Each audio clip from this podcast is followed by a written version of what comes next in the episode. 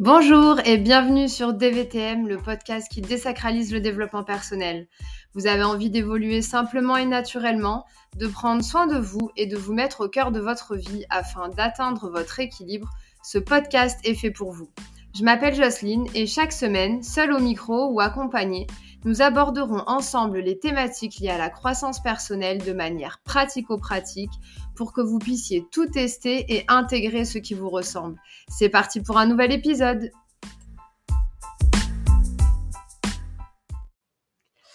Bonjour Sandrine, merci beaucoup d'avoir euh, accepté de faire cet épisode avec moi. Bonjour Jocelyne. Euh, du coup, Sandrine, nous on s'est connus euh, il y a longtemps. Bah, tu me le disais juste avant qu'on enregistre, euh, ça fait sept ans, du coup, qu'on s'est rencontrés via l'association Afterwork RH Côte d'Azur. Donc c'est vraiment chouette. On a eu l'occasion d'échanger à plusieurs reprises. Moi, ça me tenait à cœur, voilà, qu'on puisse enregistrer un épisode ensemble et, et d'avoir ton point de vue sur pas mal de questions, qu'on puisse un peu aller plus en profondeur sur toutes nos discussions. Ouais. Voilà, donc je suis contente de démarrer cet épisode avec toi. Est-ce que tu pourrais te présenter euh, pour, euh, pour nos auditeurs, expliquer ton parcours personnel, professionnel? Oui, avec plaisir. Alors, j'ai 45 ans et j'aime dire que j'ai toujours mon âme d'enfant. Euh, mon parcours, qu'est-ce que j'ai fait? Il y a bien longtemps, une école de commerce qui s'appelait Ceram à l'époque et qui s'appelle aujourd'hui Schema. Et puis, euh, j'ai travaillé, enfin, le gros de, de, de, mon passé professionnel, 10 ans dans une société qui faisait des cosmétiques et compléments alimentaires. En vente à distance. Et je suis restée 10 ans dans cette société. J'ai eu plusieurs postes. Au début, responsable des nouveaux projets. Et puis, web marketing. Et puis, euh, responsable communication. Euh, C'était varié. Je me suis bien éclaté, on va dire. Euh, l'ambiance était très sympa. Mais au fond de moi, j'avais quand même toujours ce petit truc qui me titillait, cette envie de devenir coach. D'accord. Euh, à la trentaine, euh, je me suis dit, ah oui, c'est ça le métier de mes rêves. Et, j'ai la petite voix qui est venue me dire, non, non, t'es trop jeune, t'as pas assez d'expérience, tu seras pas prise au sérieux. Donc j'ai écouté cette petite voix. Et ma foi, je le regrette pas, parce que ça m'a permis après de, de faire un gros travail sur moi, de commencer ma thérapie. Euh, et après, bah, je me suis lancée à l'approche de la quarantaine euh, en tant que coach et formatrice. Voilà. Mon parcours. Ok, super. Et, euh, et hum, tu parlais de cette petite voix qui te disait voilà, que ça allait être le métier de tes rêves, mais qu'est-ce qui te plaisait dans ce métier-là? Qu'est-ce qui t'a amené finalement à vouloir devenir coach?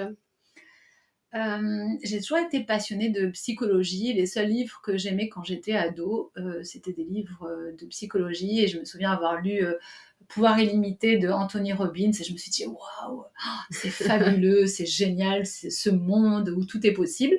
ça a commencé comme ça. Et puis après, quand j'ai commencé également aussi ma thérapie, parce que ouais, par rapport à ce que je te disais précédemment, j'ai commencé ma thérapie avant d'avoir envie euh, d'être coach. J'ai commencé à 25 ans quand je me suis bloqué le dos. D'accord. Et j'ai adoré les premières séances. Je me disais, c'est génial, c'est super, j'apprends plein de choses. Euh, jusqu'au moment où euh, j'ai démonté ma vie. Et là, j'ai trouvé ça beaucoup moins génial. parce que je commençais à pleurer, voilà, ressentir tout un tas d'émotions que j'avais jusque-là bien enfouies. D'accord. coffre secret, coffre fort appelé le sacrum chez moi. Mm, mm. Euh, voilà, et c'est ça, donc je pense en tout cas euh, mon goût pour la psychologie euh, à l'adolescence et le goût pour la thérapie par la suite, où je me suis dit, mais j'ai envie d'aider les gens, j'ai envie de les accompagner, et par contre, psy n'était pas une possibilité pour moi, j'avais pas du tout envie de faire le métier de psychologue. D'accord. je ne saurais pas te dire pourquoi, mais en tout cas, c'était clair et net, non, je veux pas être psy. Ok. voilà, donc ça passait par autre chose. Et quand j'ai découvert le coaching, je me suis dit, ah oui, ça c'est ça, c'est fun. et il y avait aussi cette idée de coaching individuel, mais aussi du coaching collectif. Et je pense que ça, c'est une grosse différence aussi par rapport à une thérapie.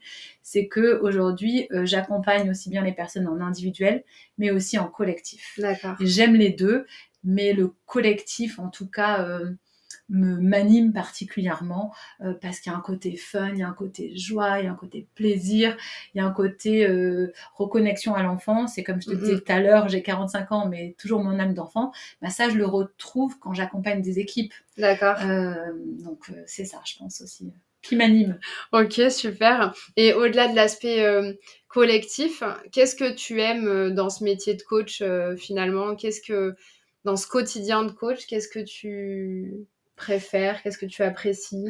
Ce que j'aime, c'est que c'est toujours différent. J'ai pas une journée, toutes mes journées, chaque semaine sont à chaque fois différentes. Chaque client est différent, chaque séance est différente. Donc, euh, moi, je suis quelqu'un qui aime pas la routine. D'accord. Donc, déjà, ça, euh, ça me nourrit. Et puis après, euh, bah, réponse peut-être un peu classique de coach, mais en tout cas, c'est la vérité, c'est que je me sens utile. J'ai l'impression de faire ma petite part du colibri, d'apporter quelque chose. Ça a du sens pour moi. c'est aussi ce qui m'a fait changer de, travail. Hein. Avant, je m'amusais, j'aimais bien. Mais là, chaque jour, je me lève je suis animée en fait, je peux pas vraiment l'expliquer. C'est à l'intérieur de moi. à accomplir. Euh.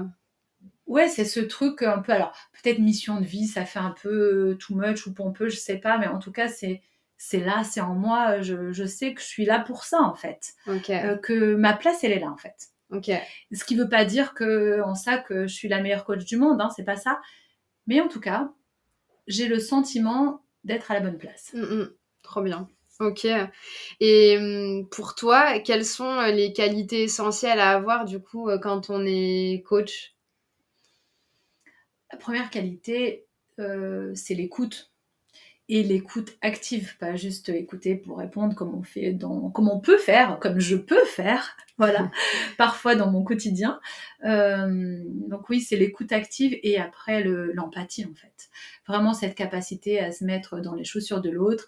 Et j'ai une amie qui m'a dit un jour et j'ai adoré, euh, mais pour euh, se mettre dans les chaussures de l'autre, faut d'abord enlever les siennes. et voilà, pour moi, c'est les deux grosses qualités du coach. Et après, aimer ça. Euh, aimer l'humain, aimer l'autre. Et moi, j'ai aussi cette croyance, je suis persuadée qu'en chaque personne, il y a vraiment euh, une pépite, une perle, une beauté. Euh, et c'est en ça où vraiment, je peux le dire, j'aime mes clients en fait. ça fait bizarre, hein mais vraiment, j'aime profondément mes clients. et en général, ceux avec qui j'ai pas de feeling, bah, ils deviennent pas mes clients en fait. Ils ne choisissent pas comme coach ou ils font une ou deux séances et puis ça s'arrête et finalement je crois que tout le monde est content. D'accord. Euh, mais les clients qui restent, qui font un vrai coaching, donc 6 à 8 séances, euh, je crois en tout cas qu'on s'aime mutuellement. En tout cas, moi je les aime. Ouais, vous choisissez mutuellement en tout cas. Ben, je pense, ouais, c'est une question de feeling. Hein. C'est pas. Euh, parce que peut-être pour quelqu'un, je vais être la coach et puis je ne serai pas la coach pour quelqu'un d'autre. Et c'est en ça où on peut pas se dire bonne coach, mauvaise coach. Pour certains, euh, je vais être la bonne personne, pour d'autres, pas du tout. Euh, et vice versa, en fait. Hein. C'est ce qui est beau dans la pluralité du métier aussi, c'est de se dire qu'il y a plein de coachs différents avec euh, voilà, une diversité de compétences, de personnalités. Et puis finalement, il faut trouver chaussure à son pied quand on avance dans un, dans un coaching. Puis c'est vrai qu'on le dit souvent, mais on a les clients qui nous ressemblent, on a les clients qu'on appelle à nous, on a les clients qui nous font travailler. Et ça, c'est tellement génial en fait quand j'écoute parfois des clientes et que je me dis hum. Puis je, peux, je dis rien mais je me dis bah oui oui ça me parle. Oui oui j'ai vécu ça. Oui oui je connais bien et puis juste en étant en écoute quoi. Oui. et avoir ce petit sourire intérieur en disant ok euh, voilà. Finalement il y a des similitudes et je saurais quoi faire hein. ouais. Même si alors je saurais quoi faire euh, le coach ne donne pas de solution. Hein. Euh, ça, c'est un gros travail aussi pour moi euh, de me taire. et de laisser les réponses émerger euh, par tes questionnements. Ok, super. Et hum, il y a un sujet que je voulais absolument aborder avec toi dans ce podcast, c'est que hum, tu revendiques ta position de maman et coach. Euh, c'est comme ça, en tout cas, que tu es présenté sur ton, le nom de ton compte Instagram, par exemple, ce genre de choses. Euh, on a eu aussi l'occasion de, parler de ces sujets-là. Du coup, j'avais envie de te poser une question euh, par rapport à ça. Donc, en tant que maman et coach, que trouves-tu finalement comme similitude entre la gestion d'une vie de famille et celle de tes clients en tant que coach? Est-ce qu'on peut faire comme ça des, des liens entre la vie de famille et le coaching? En tout cas, je fais beaucoup de liens entre la parentalité positive, entre guillemets, que j'essaye de faire avec ma fille. Je dis bien j'essaye parce que c'est un travail du quotidien et c'est vraiment pas facile. Et ce que je fais avec mes clients. Et finalement, je m'aperçois que ce que je fais avec mes clients, c'est ce qu'il faudrait que je fasse avec ma fille. Donc finalement, euh, ma fille me fait bien travailler. Euh, et les liens que je fais, ben, en tout cas, euh, ma citation favorite en la matière, c'est de Maria Montessori. Toute aide inutile est une entrave au développement. Et effectivement, euh, mon client, si je l'aide trop, si je lui donne des conseils, euh, c'est pas ça qui va fonctionner. Et surtout, le coaching, il a pour but de rendre le client autonome. On n'est pas euh, dans un accompagnement de long terme comme en thérapie, un an, deux ans ou plus. Donc, le client doit être autonome. Donc, il faut que je l'aide, que je l'accompagne, mais avec le bon dosage. Mhm. Et avec les enfants, c'est pareil. Un enfant, faut l'accompagner, faut l'aider à grandir, euh, faut l'aider à apprendre. Donc, pareil avec mes clients adultes, hein, mais avec le bon dosage en fait, parce que mhm. un enfant euh, qui tombe, si on est toujours en train de le, relever, ben, il va avoir du mal à, se relever tout seul, à apprendre à marcher, euh, à se débrouiller. Bien sûr. Donc, euh, c'est être à côté, à la bonne distance, avec le recul nécessaire aussi, mais présente en fait. Mm, mm. Ok, je comprends. Et selon toi, euh, est-ce que justement, tu disais, euh, enfin, ce parallèle-là que tu fais, ça m'amène à me demander, est-ce que euh, finalement la parentalité t'a aidé dans ton métier de coach ou le métier de coach t'a aidé dans la parentalité? Je pense un peu les deux. Mais euh, là, tout de suite, je dirais que c'est le métier de coach qui m'a aidé dans la parentalité. D'accord. Euh, et puis la parentalité qui m'aide aussi maintenant aujourd'hui dans le métier de coach parce que euh, la parentalité m'a fait évoluer et progresser sur la gestion de mes émotions, sur le recul, sur l'empathie également. Donc euh, dans les deux sens en fait, ouais, vraiment euh, dans les deux sens. Euh, ma fille me fait travailler, me fait progresser en tant que coach et mon métier de coach me fait aussi progresser en tant que maman. Donc pour moi c'est vraiment aussi imbriqué. Donc les deux. Et c'est aussi pour ça je pense que j'ai choisi ce nom pour le compte Instagram Maman et Coach. Aussi parce que mon métier ça a été mon premier bébé quand j'essayais d'être maman et que c'était une difficulté et euh, je me suis beaucoup investie dans mon métier et ma fille est arrivée, il a fallu que je rééquilibre les choses. Et en fait, pour moi, euh, c'est mes deux passions en fait. Euh, voilà, quel bonheur d'être maman aujourd'hui, mais aussi quel bonheur euh, d'avoir un métier qui me passionne, que j'aime faire, qui me manque euh, au mois d'août quand je prends un mois de vacances. voilà, j'adore prendre des vacances, mais le, mois d'août, euh, à la fin, je suis contente de reprendre et que ce soit la rentrée, quoi. C'est génial, euh, voilà. C'est plutôt bon. que euh, oui, c'est, c'est, on peut pas comparer. Il n'y a pas un plus que l'autre. C'est sur deux plans différents. Hein. Mm, mm. Mais en tout cas, c'est tellement deux choses qui, qui me font vibrer. Je comprends. Euh, et quand ma fille me dit mais maman pourquoi tu travailles? Et je lui réponds mais parce que j'aime ça, parce que ça m'aide à être une meilleure maman aussi euh, le travail parce qu'en tant que coach je, continue de travailler sur moi donc euh, c'est génial en fait. voilà. Ok. Et tu parlais de la gestion des émotions. Euh, je fais un peu le parallèle avec ce que tu disais tout à l'heure, euh, qu'il fallait être empathique, du coup, pour euh, être un, un, bon coach, on va dire. donc, l'empathie, la gestion des émotions, ça m'amène à une question très simple. C'est quand on est, on va dire, à ce point empathique pour pouvoir aller aider les autres, se mettre dans les chaussures des autres, est-ce que il n'y a pas un risque qu'on soit submergé justement par toutes les émotions qui nous arrivent de la part de nos clients? Hum, risque oui, après, euh, le risque pour moi aujourd'hui, il est limité. Alors, je vais m'expliquer parce que euh, ne prends pas peur, mais j'en suis à 20 ans de thérapie, donc 20 ans de travail sur moi. Euh, et pour moi, ça, c'est mon plus gros bagage et c'est ce qui me permet vraiment d'accompagner mes clients à la bonne distance et à la bonne place. D'accord. Pour autant, ça n'empêche pas que je je ressens des émotions, des choses qui viennent me toucher, euh, que je puisse avoir une larme, euh, voilà. Euh, mais ça fait partie de toi.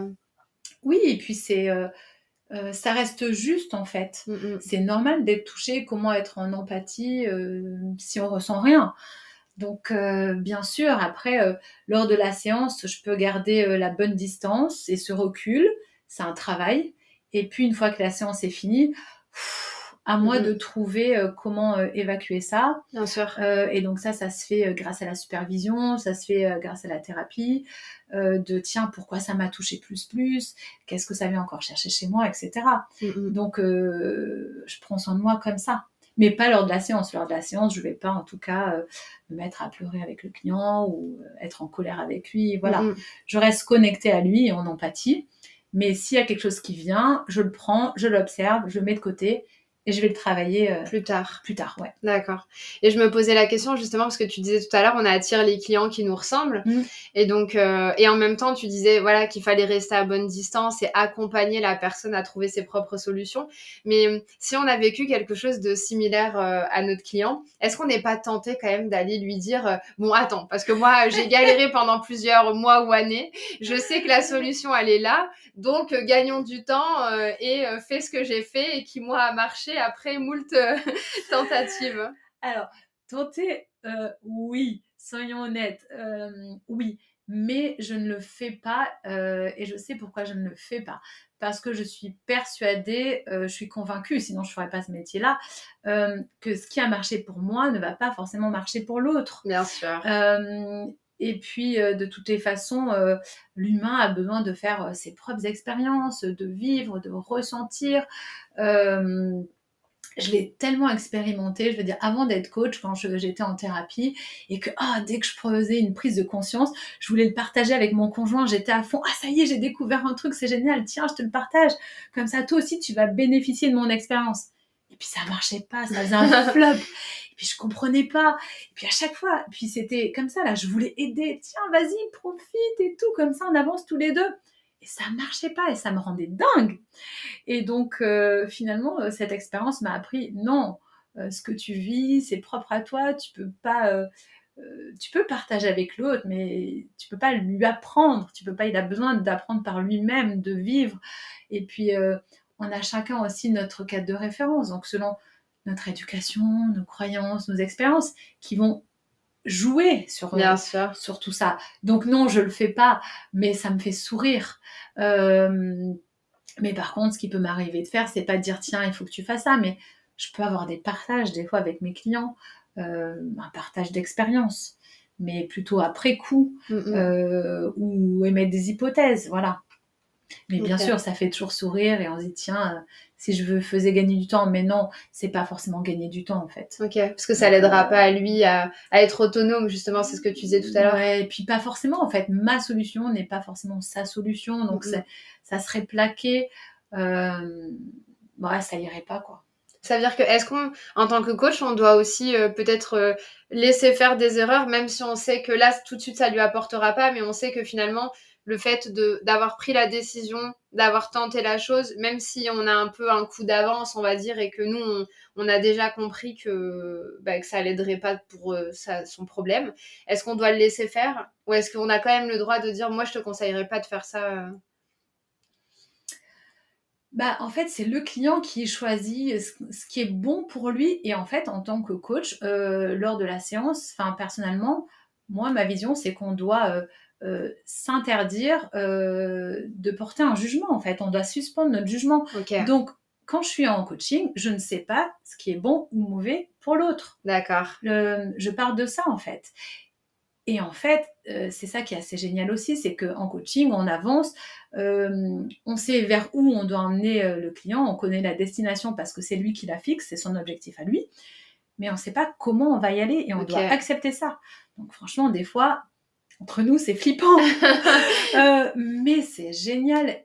Et j'ai vu des clients choisir euh, des moyens d'atteindre leur objectif que j'aurais pensé hum, pas forcément super, ou voire peut-être même mauvais, et qui ont marché. Donc en fait, rien que ça, ça me suffit à laisser faire et dire waouh, moi j'aurais pas fait ça comme ça, Mm. j'aurais pensé que c'était pas super et ça a marché pour le client. Donc c'est tout ce qui compte en fait.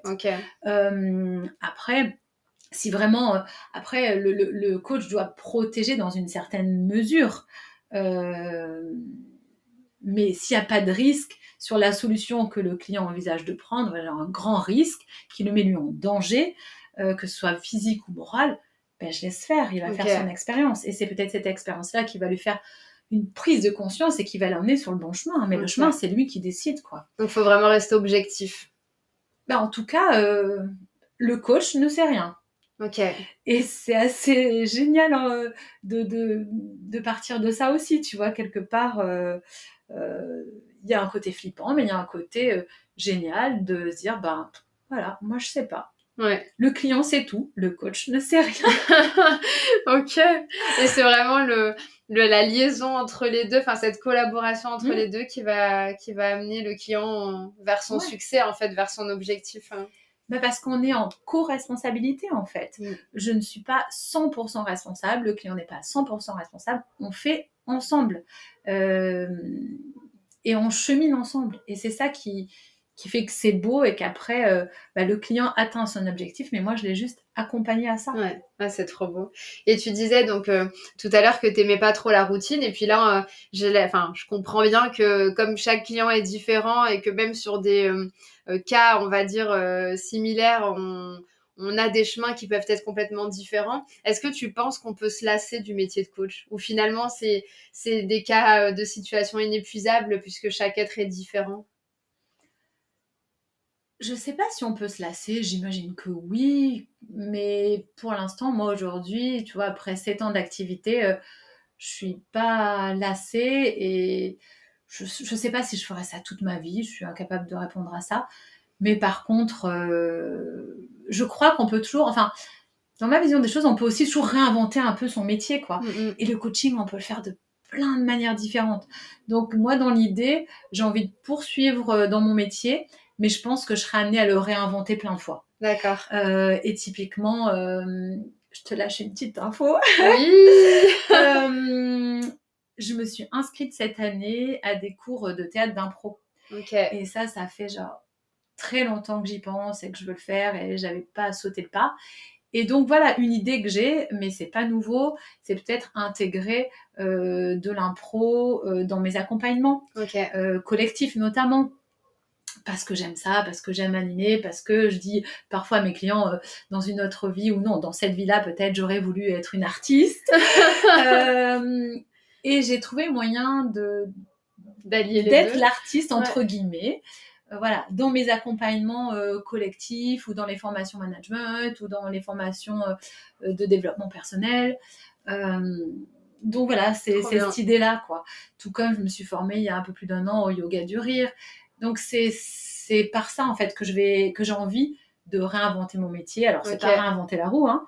Euh, ça reste du coaching, mais t'intègres des petits morceaux euh, de, voilà d'autres méthodologies, d'autres choses que tu apprends. De trucs euh, voilà à droite à gauche. et puis je sais pas ce qui va se profiler dans les années à venir, mais s'il y a des nouvelles choses, allez hop, voilà. Ok. Et, et, justement, ça m'amène à une autre question. Euh, euh, où tu trouves cette inspiration, cette motivation, euh, voilà, à intégrer des nouvelles choses, à progresser dans ton, dans ton métier, dans ta carrière Comment tu t'inspires Comment tu te motives comme ça au quotidien? En fait, je me motive pas. C'est là parce que je crois vraiment que c'est une passion. Euh, même si ça peut paraître fort. Hein. Mais pourquoi je dis que c'est une passion, c'est que j'aime vraiment, je préfère les journées où je travaille que les journées où je travaille pas. Euh, ça veut pas dire que j'aime pas les week-ends et que j'aime pas les vacances, hein. Mais euh, la semaine, je préfère quand je suis active, quand je suis en clientèle, quand je suis avec mes clients, plutôt que derrière mon ordinateur ou, ou toute autre chose. Donc l'inspiration après, elle est que euh, il y a toujours des nouvelles choses qui se profilent, des nouvelles formations. Et euh, bah, je suis une dingue de formation. Alors après, voilà, je, je, me limite maintenant chaque année parce que sinon j'en ferai des tas et, et je sais que c'est pas bon non plus d'en faire trop parce qu'il faut aussi euh, les intégrer, les, pratiquer. Hmm. Voilà. Donc ça sert à rien de. J'ai un peu ce symptôme-là moi aussi. c'est ça, de s'en coller 12 000. Mais euh, typiquement, là aussi, euh, autre info, euh, suite à la lecture d'un livre de Laurent Gounel qui s'appelle Intuitio, qui est un roman, mais euh, qui parle de l'intuition et de comment on peut travailler son intuition. À la fin du livre, il explique que tout ce qui est que son livre est un roman, mais que ce qu'il explique dans le roman euh, est réel et que c'est possible. Et ben euh, hop, je suis allée voir sur internet Alexis Champion qui qui donne des, des, cours, des formations entre guillemets d'intuition. Et ça y est, je me suis inscrite. Donc le 19 et 20 octobre prochain, okay. je suis en formation euh, intuition à Nice. Et c'est juste une formation express de deux jours. Donc si ça me plaît, je pense que j'irai plus loin. Et donc là aussi, c'est pareil, c'est un truc que, que je ramènerai peut-être dans mon coaching. Super. Et donc il y a cette idée, voilà, je suis d'être euh, alerte de ce qui se passe, de ce qui se fait, de ce que j'aime. Mm, mm. Et puis je fonce en fait. T'es curieuse, tu vas chercher aussi l'info, tu vas voir si c'est quelque chose qui te parle. Bah, en fait, bien. Euh, je sais pas si je vais chercher, j'ai l'impression plutôt que ça vient ça à vient moi. À toi. Et puis je prends, et par contre, euh, quand ça vient à moi, que ça résonne, que ça m'anime, je cherche pas, je fonce. D'accord. Je me pose pas 12 000 questions, je regarde même pas, tiens, combien, enfin, aussi combien ça coûte quand même. Mais bon, sur le principe, j'y vais, je, enfin, ma personnalité fait que de toutes les façons, j'agis et je réfléchis après. Ok. Voilà, hein, pour ceux qui connaissent le disque, j'ai un score jaune très élevé. et donc, euh, voilà, j'agis et je réfléchis après. Ok.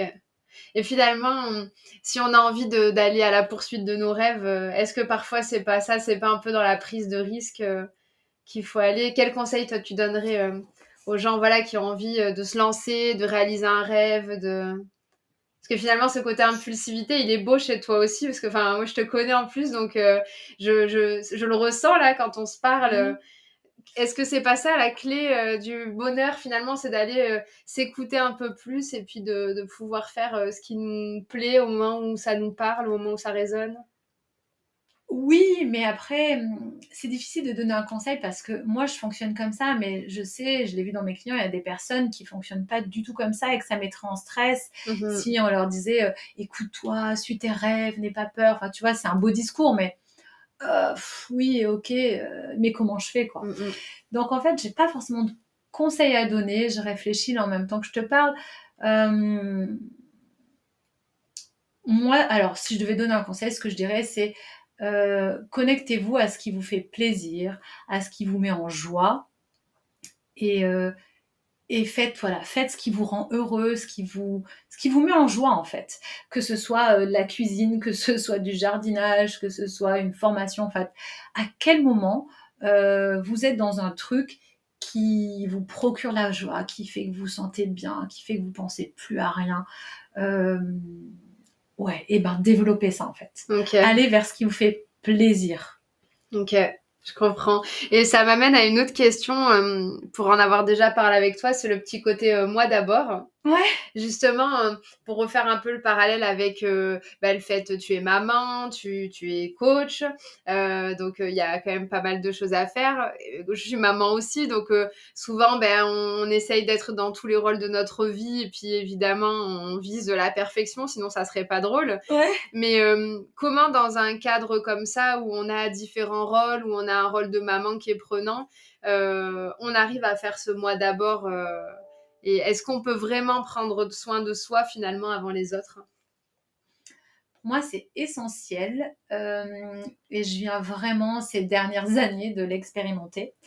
Euh, avant, euh, je le disais, j'en parlais, mais c'était très très très difficile pour moi de me faire passer avant les autres, enfin pas de manière égoïste, mais de manière assertive. Hein. mais je me mettais toujours bah, au service des autres. Aujourd'hui, j'ai rééquilibré en fait. Et j'ai compris, euh, mais à travers mon corps, pas juste dans ma tête, parce que dans la tête, on sait hein, qu'on doit prendre soin de soi. Euh, la théorie, ça va. Voilà, la théorie, on la connaît, toutes les deux, voilà. Mais euh, je l'ai vraiment ressenti, je l'ai vraiment expérimenté.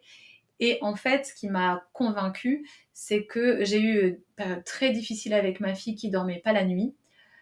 et comment j'en suis sortie, c'est par ce mois d'abord, en fait. Étant que euh, je lutte et que je prenais pas soin de moi comme il faut, pas vraiment, euh, bah, j'y arrivais pas en fait, ça marchait pas. Euh, je me mettais en colère, je criais alors que je m'étais juré de jamais créer de ma vie. Enfin, j'étais tout ce que j'aimais pas, mais parce que j'étais à bout, je manquais de sommeil. Et quand j'ai vraiment enfin, j'ai inversé la tendance en prenant soin de moi d'abord. Donc, et à plein de niveaux et de plein de manières différentes. Et c'est par ça, par ce moi d'abord, parce que moi, j'ai réussi à prendre soin de moi et aller mieux, alors que ma fille, ben voilà, ça a été mieux pour elle. Aussi. Et elle a dormi. Euh, et, voilà, on est allé vraiment très loin. On a eu des périodes de 9 mois euh, réveillés toutes les nuits, deux à trois fois par nuit. Et puis on sait que le sommeil, euh, voilà. Il n'y a rien de pire. Euh, c'est une torture en fait. et pour là, j'étais vraiment au bout de ma vie. Donc c'est d'aller au bout de ça qui a fait que, paf, j'ai basculé. Je fais les non, là, c'est moi d'abord. Et c'est pas être égoïste, c'est être assertive. Et ce moi d'abord me permet d'être une bonne coach et une bonne maman et une meilleure femme et une meilleure épouse. Et, et donc aujourd'hui, je l'ai ancré en moi et ça me permet vraiment d'accompagner les gens aussi là-dedans parce que je l'ai vécu oui. intérieurement. Ok. Et donc, du coup, tu arrives à, le partager avec tes clients? Accompagner en tout cas. ok, super. Et du coup, euh, Sandrine, tu sais que hum, je me passionne pour le développement personnel. C'est notamment pour ça euh, que j'ai créé ce podcast DVTM pour Développe-toi et marche. Du coup, ça me ferait plaisir euh, si tu pouvais nous partager peut-être une expérience de développement personnel qui a eu un impact majeur sur ta vie professionnelle, personnelle. Est-ce que tu aurais un exemple à nous donner? Ben, Je vais t'en donner deux, si tu veux bien. Le premier, c'est avec la thérapeute avec qui j'avais commencé ma, mon travail. qui organisait des groupes de femmes et avec qui j'ai fait pas mal donc de week-ends de développement personnel. Ok. Euh, on était une dizaine de femmes, on a fait pas mal d'ateliers, de week-ends et on avait clôturé une partie par un voyage d'une semaine dans le désert au Maroc. Waouh, génial. Euh, donc ça, c'est vrai que c'était euh, bah, c'était assez génial, mais révolutionnaire, on va dire, pour moi, en fait. Hein. Il y avait il y a eu un avant et un après, après avec ce travail de groupe que j'ai trouvé vraiment puissant. Ok. Donc ça, c'est sûr que ça m'a beaucoup appris, apporté. Euh, et puis sinon, le deuxième euh, qui me vient en tête, c'est ma formation et ma certification éléments humains. Oui. Et ça, c'était en 2016. Euh, avant que je me lance en tant que coach, ça a été ma première formation en tant que telle, vraiment, hein, pour aller vers, vers, le métier de coach. J'ai adoré. c'est module 1, 4 jours, vraiment travail sur soi très profond module de trois jours, plus orienté euh, sur euh, l'équipe et sur l'entreprise. Et la certification, c'est 14 jours d'affilée, journée et soirée. Euh, donc, gros, gros travail de développement personnel. Mais c'est magique, incroyable, chamboulant. D'accord. mais voilà, il y a un avant et un après. Et encore, j'avais déjà fait un, gros travail sur moi à l'époque. Hein. Mais donc ça, c'est vraiment quelque chose que j'ai adoré et que je suis euh, fière et contente de partager aujourd'hui puisque euh, je donne à mon tour euh, des formations éléments humains. Et donc je partage ça parce que j'ai eu à quel point ça avait été précieux pour moi. D'accord. Donc c'est quelque chose que j'ai envie de, de transmettre. Ok, merci beaucoup pour ton partage. On arrive au terme de l'épisode. Malheureusement, c'est passé vite. du coup, j'ai deux petites routines. Moi, j'aime bien les routines, tu vois. Donc, j'ai deux petites habitudes que j'ai prises dans ces podcasts-là. La première, euh, c'est de demander si tu as une lecture à nous conseiller. Voilà, moi je suis fan de livres et je pense qu'il y a pas mal de choses qui passent au travers de la lecture. Est-ce que tu en aurais un euh, à nous conseiller? Ah, c'est difficile de faire un choix, mais euh, bah, celui qui me vient là tout de suite, c'est Imparfait, libre et heureux de Christophe André. pratique de l'estime de soi. voilà, parce que je le trouve bien fait et j'aime cette idée. Rien que le titre, en fait, il est parlant, il parle de lui-même imparfait, libre et heureux. Et parce que j'aime bien me rappeler, me redire pour me rassurer, euh, je suis parfaite dans mon imperfection. Voilà, ça me rassure. ok, top. Et euh, ma deuxième petite habitude, évidemment, c'est la citation pour clore le podcast. Alors, euh, tu nous en as donné une tout à l'heure pendant l'interview. Est-ce que tu en aurais une autre à nous partager?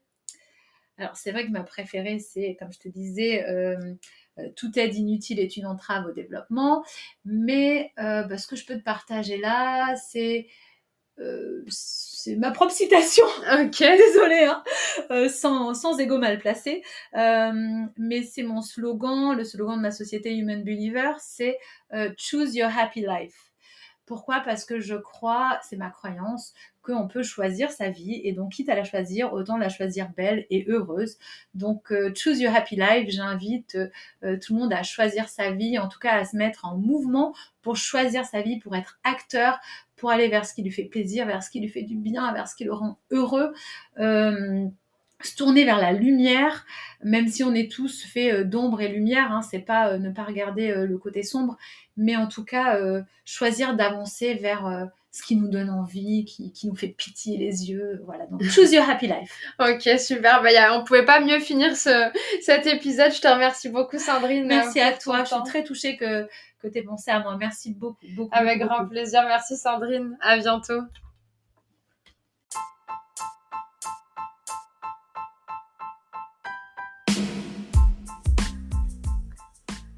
Cet épisode est maintenant terminé. Je vous remercie beaucoup pour votre écoute. Si celui-ci vous a plu, je vous invite à le partager et à laisser un commentaire et une note sur les différentes plateformes d'écoute. Je vous souhaite une très belle journée et vous dis à la semaine prochaine.